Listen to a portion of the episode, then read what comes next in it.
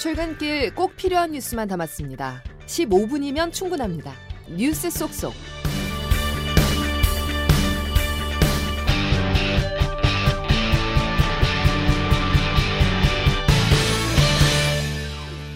여러분 안녕하십니까? 9월 13일 수요일에 전해드리는 CBS 아침 뉴스 김은영입니다.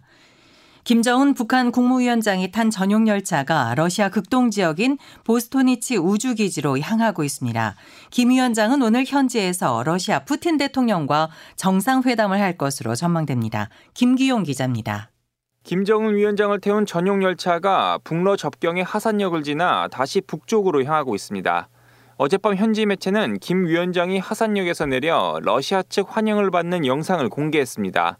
열차가 계속 북쪽으로 이동할 경우 북러 정상회담 장소는 보스토치니 우주기지가 될 거란 전망이 나옵니다. 푸틴 대통령 역시 김 위원장과의 회동 여부를 직접 언급하진 않았지만 최근 보스토치니 우주기지로 떠날 계획이라고 밝힌 바 있습니다. 보스토치니 우주기지는 러시아가 2012년부터 건설한 첨단 시설로 북러 간 군사 협력 확대를 상징적으로 보여줄 수 있는 장소로 꼽히는 곳입니다. 현지 매체는 또 김 위원장이 푸틴 대통령과 오늘 정상회담을 갖고 오는 16일에는 러시아 국방장관을 만날 거라고 보도했습니다. 이에 미국 매슈 밀러 국무부 대변인은 북러 회담과 관련해 무기 거래 시 응분의 조치를 취할 거라는 방침을 거듭 강조했습니다. CBS 뉴스 김기용입니다. 방금 전해드린 소식 김형준 기자와 함께 자세히 알아보겠습니다. 김 기자. 네, 안녕하세요. 네, 이 보스토니치 우주기지라는 곳이 어디길래 이렇게 주목을 받고 있는 건가요? 네, 냉전실에 쓰이던 로켓 발사장 겸 대륙간 탄도미사일 ICBM 기지인 바이코누르 우주기지가 지금의 카자흐스탄에 있는데요. 소련이 붕괴되면서 카자흐스탄이 독립하게 되니까 이 기지에 대한 의존도를 줄이기 위해 새로 만든 곳입니다. 근데 로켓과 탄도미사일 기술이 공통점이 많기 때문에 북한이 지난 두 번의 발사에서 실패했던 정찰 위성과 로켓 관련 기술을 이전받으려 한다는 추측이 나오는 이유이기도 합니다. 대표적인 친러 국가인 벨라루스의 알렉산드르 루카셴코 대통령도 지난해 여기에서 푸틴 대통령과 정상회담을 하기도 했는데요. 오늘 북한 관영 매체 보도를 보면 김정은 위원장이 러시아 국경지대 하산역에 도착한 모습을 공개하면서 세계적인 공공보건 사태, 이건 코로나19를 말합니다. 그 이후 첫 해외 방문으로 러시아를 방문한 것이 북러 관계의 전략적 중요성에 대한 당과 정부의 중시 입장을 보여주는 뚜렷한 표현이라고 언급해서 이러한 점을 분명히 했습니다. 네. 이 우주기지 근처에 또 다른 군사시설도 있다면서요. 네. 인근 하바롭스크주의 군수 산업도시로 꼽히는 콤소몰스크나 아무레라는 곳이 있는데요. 일본 교도통신은 두 정상이 보스토치니 우주기지에서 회담을 한 뒤에 이 도시에 있는 유리 가가린 항공기 공장도 방문할 계획이라고 러시아 소식통을 인용해 보도했습니다. 여기는 구소련 시절부터 지금까지 수호의 전투기를 만든, 만들던 곳이고요. 더욱이 얼마 전 북한이 전술 핵공격 잠수함 진수식을 열었는데 이곳에 잠수함 조선소도 있기 때문에 군사 협력을 위해 러시아를 방문했다는 목적과도 부합합니다. 김정은 위원장의 아버지인 김정일 국방위원장도 지난 2002년 하바롭스크주를 방문했을 때 이 전투기 공장을 방문했던 바 있는데요. 우리 입장에서는 매우 경계해야 할 거래가 되기도 합니다. 네, 그렇잖아도 이번 박러 수행 원단에 군 관련 인사들이 대거 포함되어 있다면서요. 네, 그렇습니다. 북한 관영 매체가 공개한 사진을 잘 보면요. 북한 군부의 서열 1, 2위라고 할 수 있는 리병철 노동당 중앙군사위 부위원장, 박정천 당, 당 군정지도부장이 수행원에 포함됐고요. 여기에 더해 강순남 국방상, 김명식 해군사령관, 김광혁 공군사령관, 조충용 당 군수공업 부장도 따라갔습니다. 4년 전 하노이 북미 정상회담 직후에 열린 북러 정상회담에서 리용호 외무상과 최선희 일부상, 지금은 외무상이죠. 주로 외교 쪽 인사들이 중심이 된 것과 이번이 대조적입니다. 특히 조춘용 당 군수공업 부장, 북한에서 무기 제조와 조달을 총괄하는 부서 책임자라고 할 수 있는데 러시아가 지금 우크라이나 전쟁을 1년 반씩 계속하면서 재래식 무기 탄약이 부족한 상태입니다. 근데 북한은 구소련식 무기 체계를 사용하거든요. 그래서 러시아와 탄약이 호환되는 경우가 많아 수십 년 동안 비축해뒀던 북한제 탄약을 러시아에 공급하고 그 대가로 무엇을 받을 것이냐 이게 초미의 관심사가 되는 거죠. 해군 사령관과 공군 사령관이 포함된 건 아무래도 세르게이 쇼이구 러시아 국방장관이 지난해 7월 방, 지난 7월 방북할 당시 김정은 위원장에게 제안했다는 북중러 연합훈련과 관계된 것이 아닐까 추정되고 있습니다. 이 연합훈련이 열린다면 동해가 될 가능성이 높고 또 최근 북한이 해군 무력을 강조하고 있어 해군 사령관이 포함된 것이 아닐까 싶고요. 아까 제가 위성 이야기를 말씀드렸는데 박태성 당 과학교육 담당 비서도 수행원단에 포함됐거든요. 근데 이 박태성 비서가 북한이 올해 정찰위성 발사를 위해 설치했던 국가 비상설 우주과학기술위원회 위원장을 맡고 있습니다. 보스토치니 우주기지에서 어떤 거래가 오갈지 관심을 끄는 이유 중 하나이기도 한데 이미 북한의 ICBM에 쓰이는 백두산 엔진이 구소련의 RD-250 엔진을 자체적으로 복제 개량해서 만든 것처럼 또 다른 로켓, 미사일 기술이 북한에 들어갈지 지켜볼 필요가 있어 보입니다. 네, 수고하셨습니다. 지금까지 김형준 기자였습니다. 북아프리카 리비아 동부에서 강력한 폭풍우가 덮쳐 대홍수가 발생해 사망자가 5,300명을 넘었다고 리비아 내무부가 밝혔습니다. 한편 북아프리카 모로코에서 발생한 강진으로 인한 사망자는 2,901명으로 늘었고 부상자는 5,530명으로 잠정 집계됐다고 모로코 국영 일간지가 보도했습니다. 쌍방울 그룹 대북 송금 의혹으로 검찰에 두 번째 불려간 이재명 더불어민주당 대표는 혐의를 강하게 부인했습니다. 검찰은 추가 조사 없이 구속영장을 청구할 것으로 보입니다. 보도에 김승모 기자입니다. 수원지검은 지난 토요일에 이어 사흘 만인 어제 이재명 민주당 대표를 다시 불러 쌍방울 그룹 대북 송금 의혹 등을 조사했습니다.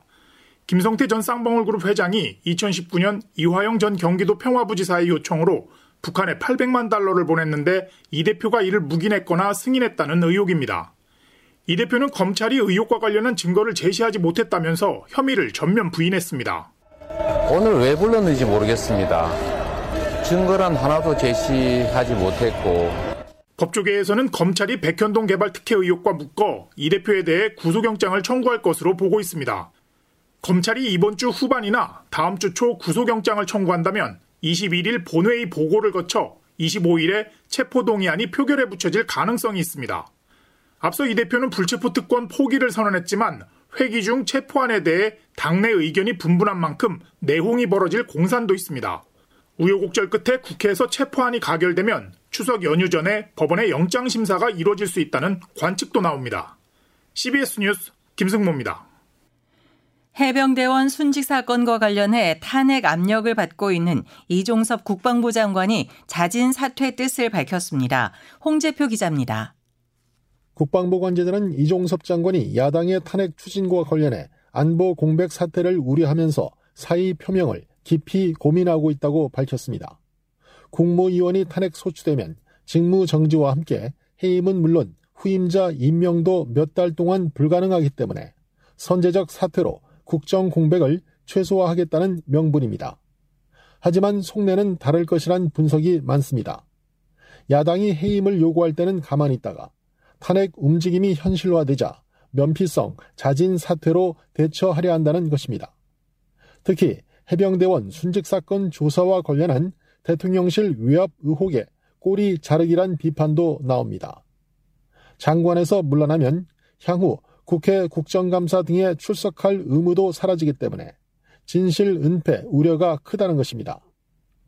이 장관이 사퇴한다면 안보 환경이 어느 때보다 악화된 가운데 초유의 국방부 장관 공석 사태가 벌어집니다. CBS 뉴스 홍재표입니다. 윤석열 대통령이 이종섭 국방부 장관의 사표를 수리한 뒤 이르면 오늘 2차 개각을 단행할 것으로 알려졌습니다. 국방부 장관 후보자로는 국민의힘 신원식 의원, 문체부 장관 후보자로는 유인촌 대통령실 문화체육특보, 여가부 장관 후보자로는 김행 전 국민의힘 비상대책위원이 각각 거론되고 있습니다. 지난 7월 서희초 교사 사망 사건 이후 무너진 교권 회복에 대한 교원들의 거센 요구에 따라 추진되어 온 교권 보호 4대 법안 입법이 막판 진통을 겪고 있습니다. 박종환 기자의 보도입니다. 교육부는 지난달 무너진 교권을 회복하고 공교육을 정성하기 위해 교권 회복 및 보호 강화 종합 방안을 발표했습니다. 국회는 이를 뒷받침할 교권 보호 4대 법안 개정 작업에 들어갔습니다. 하지만 교육위원회는 네 차례 법안 심사소 위원회를 열었지만 결론을 내지 못했습니다. 이주 부총리 겸 교육부 장관은 법안의 조속한 통과를 호소했습니다. 법안 처리가 늦어지게 되면 교육 현장의 정상화를 위한 많은 논의와 노력들이 좌절될 수 있으며 그 피해는 다시 학교 현장의 교사, 학부모, 학생에게 에게로 돌아갈 우려가 있습니다. 여야 의원들은 중대한 교권 침해 행위의 학생부 기재와 아동학대 사례 판단위원회 설치 문제를 둘러싸고 이견을 보이고 있습니다. 정부와 여당은 학교폭력 가해 학생과의 형평성 차원에서 중대한 교권 침해도 학생부에 기재해야 한다는 입장인 반면 야당은 학부모의 소송 남발 등 부작용도 만만치 않을 것이라며 반대하고 있습니다. 또한 야당에서는 교육청 내 아동학대 사례판단위원회 설치를 요구하고 있지만 정부와 여당은 아동학대 판단에 주무부처는 보건복지부와 법무부라며 설치에 난색을 보이고 있습니다. 오늘 교육의 법안 심사 소위에 이어 모레 전체 회의가 예정된 가운데 합의된 부분만 전체 회의에서 통과시키는 것을 목표로 하고 있는 것으로 알려졌습니다. CBS 뉴스 박종환입니다. 이런 가운데 당정은 교원에 대한 아동학대 수사 시 교육감이 반드시 의견을 내도록 하는 등 법 개정 방향을 제시했습니다. 교원 단체들과 교사노조는 환영하면서도 실제 입법까지 과정을 지켜보겠다는 반응입니다. 민소훈 기자입니다. 당정이 어제 내놓은 아동학대 처벌법 개정안의 골자에는 그동안 교사들이 말해온 요구사항이 대거 포함됐습니다.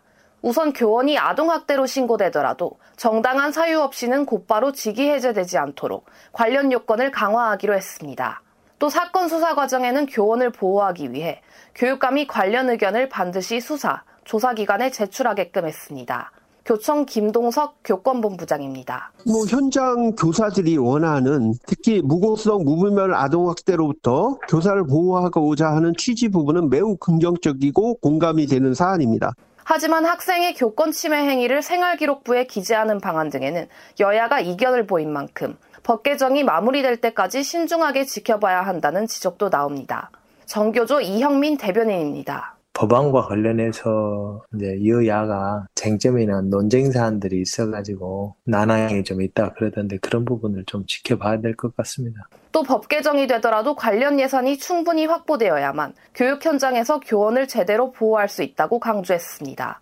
서울 교사노조 황수진 정책실장입니다. 법만 만들어 놓고 돈은 없으니 학교에서 알아서 해라가 되면 안 된다는 거죠. 법을 만들어 놨으면 그거에 맞게 이제 관련 예산이라든지 담당 인력이라든지 CBS 뉴스 민소은입니다. 불이 났을 때 소방 공무원의 업무를 보조하는 봉사단체 의용소방대의 한 간부가 운영금 수백만 원을 마음대로 사용해 경찰 조사를 받고 있습니다. 그런데 소방당국의 무관심이 사태를 키운다는 지적이 나옵니다. 주영민 기자입니다. 경기 부천 원미경찰서는 업무상 횡령 혐의로 전 의용소방대 간부 A씨를 조사하고 있습니다. A씨는 의용소방대 회계 업무를 맡았던 지난해 8월과 9월 두 차례에 걸쳐 공금 600만 원을 유용한 혐의를 받고 있습니다. 이 사실은 올해 A씨의 업무를 넘겨받은 후임 간부가 법인 통장을 확인하는 과정에서 발견됐는데 이를 보고받은 의용소방대장은 묵인하라고 지시했습니다. 전임 소방대장 시절에 벌어진 일이고 A씨가 유용한 공금을 이미 반환했으며 문제가 불거진 직후 의용 소방대에서 사퇴했다는 이유였습니다. 투명하지 못한 회계 운영은 소방대 내부 갈등으로 번졌지만 관할 소방서는 오히려 문제를 제기한 후임 간부를 나무랐습니다. 관할 소방서 관계자입니다. 대장이 지시를 하면 일단 따라야 되잖아요. 법익에서. 근데 그 대장 말을 안 따르고 자기 말이 옳다고 주장하고. 그러니까 예를 들면 어떤 걸 안 따랐다라는 건지 제가 잘 몰라서 그렇습니다. 그럼 돈에 관한 거죠. 근데 우리가 그 의용 소방대 돈에 관해 우리가 타치할 수가 없거든. 월권액이거든요. 문제 해결보다는 조직 운영에만 몰두하는 소방당국의 이중잣대가 의용 소방대의 불투명한 회계 문제를 개선하는데 방해한다는 지적이 나옵니다. CBS 뉴스 주영민입니다.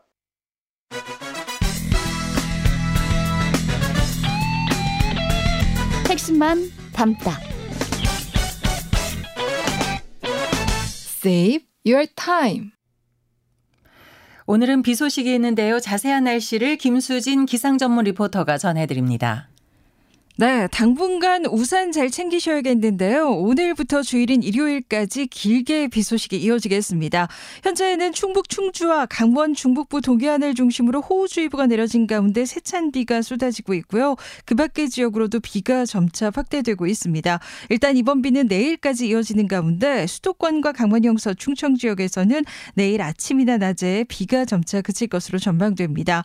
예상 강우량은 강원 영동 지역을 중심으로 집중 호우 서울을 동반한 최대 100mm 이상의 많은 비가 내리겠고 그 밖에 대부분 지역으로는 10에서 60mm 안팎의 비가 예상되는 가운데 곳곳에서 돌풍과 벼락을 동반하는 곳이 있어서 각별한 주의가 필요하겠습니다.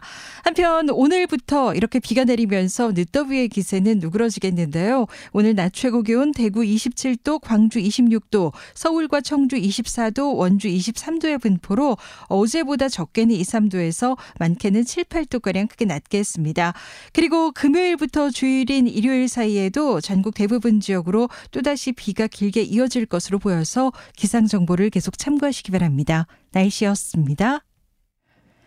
지금까지 CBS 아침 뉴스를 전해드렸습니다. 오늘도 함께 해주셔서 감사합니다.